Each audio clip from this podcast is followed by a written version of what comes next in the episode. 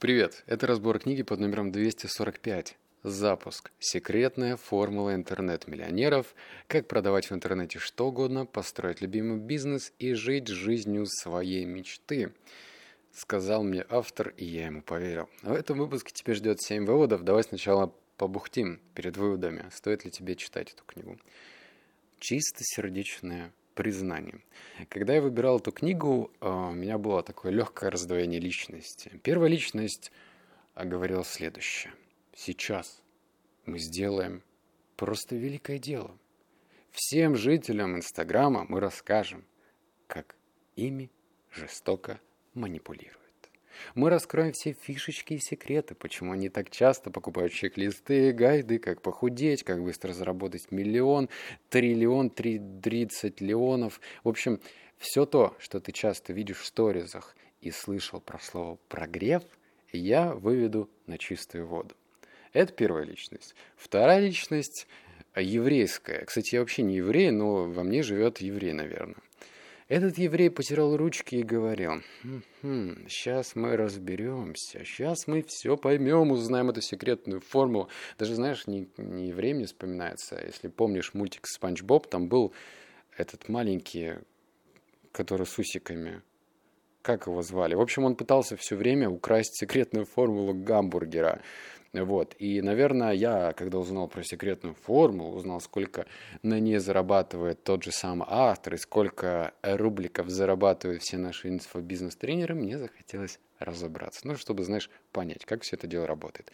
И, знаешь, книга помогла. То есть в моем случае я понял, стало интересно. И есть такое ощущение, что теперь, когда я смотрю на эти запуски со стороны, складывается ощущение, что я где-то уже это видел. Как будто бы фильм, который ты смотришь уже во второй раз. Все. Чистосердечное признание закончилось.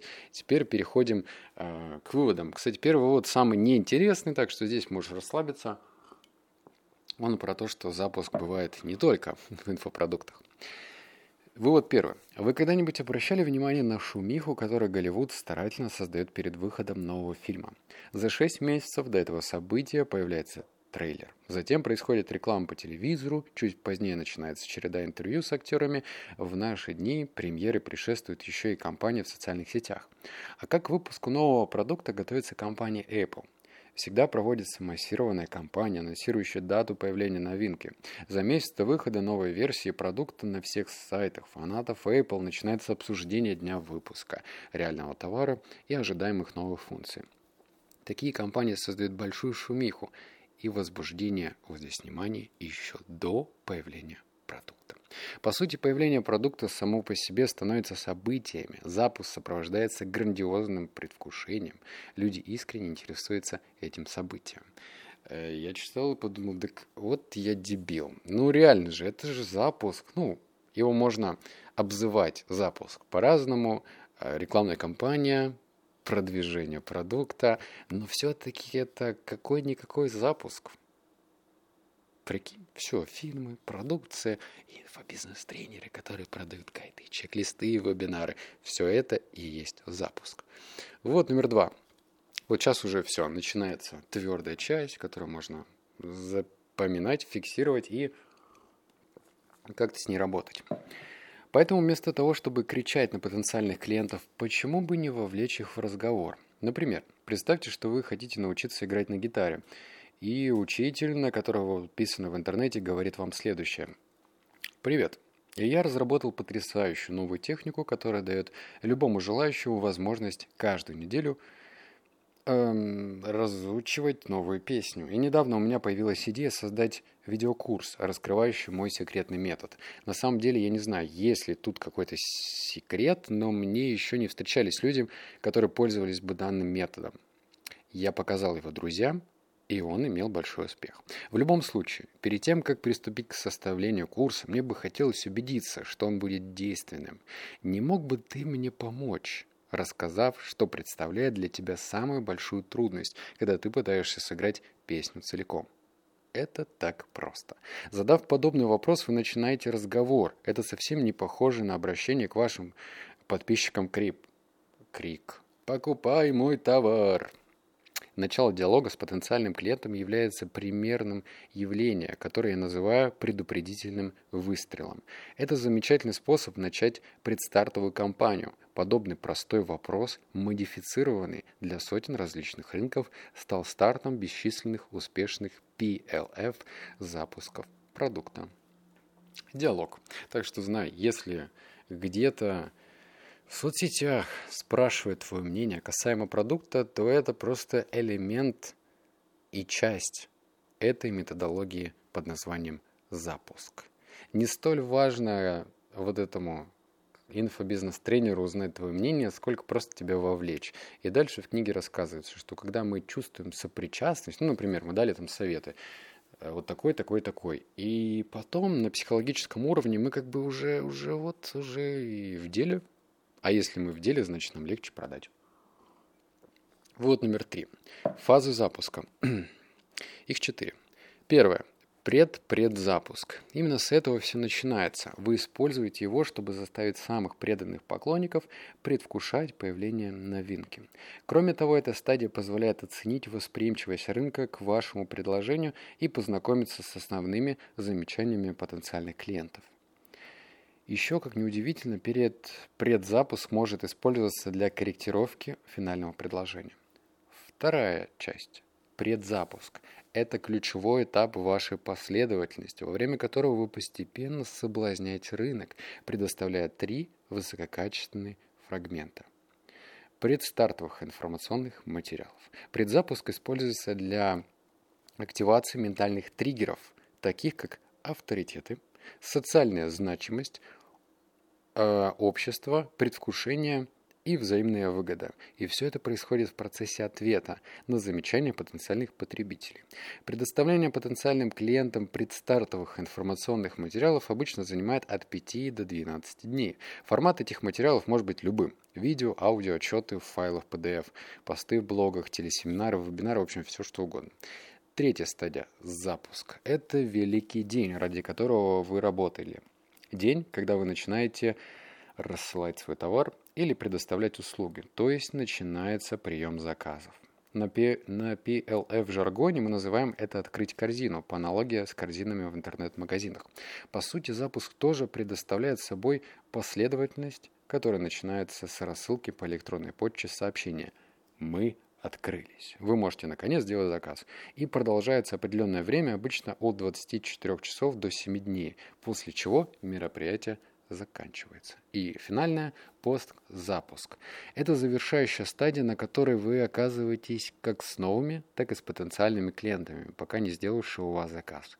Пост-запуск является не столь волнующей стадией, как все прочие, но тем не менее он крайне важен, так как именно на этом этапе начинается получение прибыли и создание собственного бренда. Правильно выполненный постзапуск становится подготовкой к следующему запуску. Все выглядит достаточно просто, не так ли? Все и на самом деле просто. И в сочетании с такой мощной вещью, как история, превращается в чистое золото. А я еще обратил внимание, что все, кавычки закрыты. Эта книга, она написана давно. Она прям уже такая бородатая, старая книга. И автор зарабатывал миллионы долларов, как он пишет, именно на рассылках, ну, то есть по почте. И тогда даже был такой аргумент. Вот ты прикинь, в 2005 году говорили, рассылка мертва. А он в 2015 году, уже спустя 10 лет, показывал на своем личном примере, что, ребяточки, она живее всех живых. А сейчас эта книга, которая уже старая, она в топе. Почему? Потому что очень много людей напла... наплодилось с бейджиком на груди под названием «Инфопродюсер». И эти инфопродюсеры, как отче наш, покупают эту книгу и читают ее, конспектируют. Ну и внедряют, конечно же. Так что она снова в топчике. И это реально, вот они фазы, четыре фазы, которые все используют. Вывод номер четыре. Существует ряд ментальных триггеров, влияющих на решение и поведение. Они срабатывают на подсознательном уровне и значительно меняют образ наших действий. К примеру, если мы считаем некую вещь редкостью, мы естественным образом присваиваем ей большую ценность. Или если мы считаем какого-то человека авторитетом, мы почти автоматически начинаем больше ему доверять. А когда мы считаем себя частью некого сообщества, мы в подавляющем большинстве случаев будем вести себя, как принято в этом сообществе. Это всего три ментальных триггера – редкость, авторитет и сообщество. Но существует и множество других, о них мы поговорим чуть позднее. Пока вам нужно понять одну вещь. Все эти триггеры оказывают сильное влияние на наши поступки. Они являются вневременным и универсальным. Они не потеряют своей силы в ближайшее время и срабатывают на любом языке, в любой стране и в любом бизнесе. В итоге, каким бы бизнесом вы ни занимались, по сути он сводится к воздействию на потенциальных и уже существующих клиентов. А последовательность запуска предоставляет потрясающую возможность активизировать ментальные триггеры, влияющие на вашу целевую аудиторию. А, все, про триггеры. Там вот эти три, они основные. А остальные являются такими своеобразными дополняющими, чтобы усилить желание купить, купить, купить, купить. Но что же помогает э, лучше продавать? Это сторис, потому что сторис как и пишет автор, это э, что такое? Это рассказывание истории. Сторис – это рассказывание истории, да. В общем, понятно, тавтология. И в этих сторизах можно очень много чего рассказывать. Например, вот, вы, наверное, встреч... ты встречал, наверное, это. Ребята, я только запустил свой курс, и уже из 300 мест купили 257 человек. Это что же получается? Что 43 места у меня осталось? Это что? Это дефицит. И вот он, триггер вызван. Ажиотаж. Это может быть не являться правдой. Это может быть и грубая ложь. Ну, кто знает. Кто знает, да? Но это работает. И можно ли говорить, что это будет не работать через 10 или 20 лет? Да нет. Ну, все же хотят что-то такое эксклюзивчик получить. Если чего-то покупают много, ну, вспомни себя в магазинах. Вот ты видишь, например, скажем, две э, пачки каких-нибудь конфет. Пусть будут конфеты. В одной осталось там вообще несколько. Вот там пять штучек валяется, а в другой целая гора, и к ней никто не притронулся психологически ты можешь подумать, что ой-ой-ой, что-то спросом и ажиотажа было вокруг вот этой коробочки, дай-ка я успею, вот эти пять штучек заберу и попробую. Чем будешь смотреть на ту коробку, которая до краев наполнена этими конфеточками? Не, ну ты, конечно, может быть уникум, и такой, нет, я вот новую возьму. Или состав почитаешь? Я состав читаю. Эх. Вот номер пять. А, если некий ресурс является дефицитом, решать приходится быстро, иначе он может закончиться про что я говорил. Чтобы обеспечить запуск успех, в него обязательно нужно встроить данный триггер. Несовершенная покупка должна приводить к негативным последствиям, например, к увеличению цены продукта после завершения запуска. Такой подход выведет ваши результаты на качественно новый уровень. Опыт и в самом деле показывает, что в последние сутки запуска зачастую совершается больше продаж, чем за все остальное время. А, при корректно организованном запуске торопливые покупатели в последние секунды также неотвратимы, как приобретение цветов перед Днем Святого Валентина. Это напоминает спортивное зрелище. Добавьте в программу запуска некое ограничение, после чего купите большую упаковку попкорна, сядьте в кресло и в последний вечер наблюдайте за стремительным ростом продаж. Раньше я обходил этот триггер, ну типа «Скоро все закончится и цены будут повышаться!» Я обходил его стороной и думал, ну что за шквар, ну уже все про это, уже сколько можно, уже все везде поставили на сайт этот таймер, что до конца акции осталось ровно три часа, если я не куплю, ну все, трагедия. И мне это считалось зашкваром. Блин, я так сказал, мне считалось зашкваром. Вот так и считалось. А ведь это вообще неверно. Ну, то есть есть же результат, есть мое мнение. Если результат говорит о том, что мое мнение неверно, значит, наверное, мне необходимо перестроить свое мышление и попробовать. Ну а дальше уже я посмотрю, сработает это или нет. Вывод номер шесть. Как провести запуск весело, с чувством юмора и даже захватывающим. Сразу хочу вас предупредить. Несмотря на мощные инструменты, которые я даю вам в руки, удерживать внимание аудитории на переполненном рынке – это всегда крайне тяжелая работа. Представьте, что каждая секунда, на которой вы вовлекаете их в свою орбиту, это тикающая бомба внимания. И этих секунд у вас не так много. Я не пытаюсь пугать вас или драматизировать происходящее, но реальность такова, что за внимание людей – которым вы пытаетесь продать свой продукт, борется еще тысячу разных вещей. Юмор и какие-то неожиданные действия можно представить как мгновенную перезагрузку внимания. Каждый раз, когда вы заставляете потенциального клиента рассмеяться или улыбнуться, счетчик бомбы внимания сбрасывается, и вы получаете еще несколько драгоценных секунд. Как выделиться на переполненном рынке? Выделиться означает вовлечь потенциальных клиентов в свою орбиту и удержать их там. Я никогда не хотел, чтобы мой маркетинг напоминал маркетинг других людей. Я хотел быть отличающимся, уникальным, запоминающимся. Я всегда помнил старый принцип. В реальности большинство людей и в бизнесе большого успеха не достигают. В, случае, э, в лучшем случае они получают средние результаты, но средние результаты меня не интересовали. Не должны они интересовать и вас. Поэтому никогда не берите пример со среднестатистических бизнесменов. Наблюдайте, что они делают, и поступайте ровно наоборот. Ровно наоборот. Вот кто вам посоветует такое, а? А это страшно делать, потому что у нас же э, логика такая. Ну вот вроде бизнес работает давно, 2-3 года, 4, 5, 8. Дай-ка я повторю все, скопирую. А вдруг нужно делать что-то иначе, и для этого нужна определенная смелость. Ну и тест, конечно же. Итак, вывод номер седьмой. Он будет интересный. Я даже свой личный пример добавлю, чтобы вообще все разжевать. Он будет такой импровизационный. Вот седьмой. Вот общий рецепт, хорошо работающий для PLC.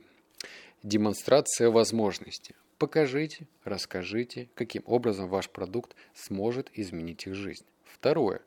Позиционирование. Покажите, расскажите, почему они должны вас слушать. Третье.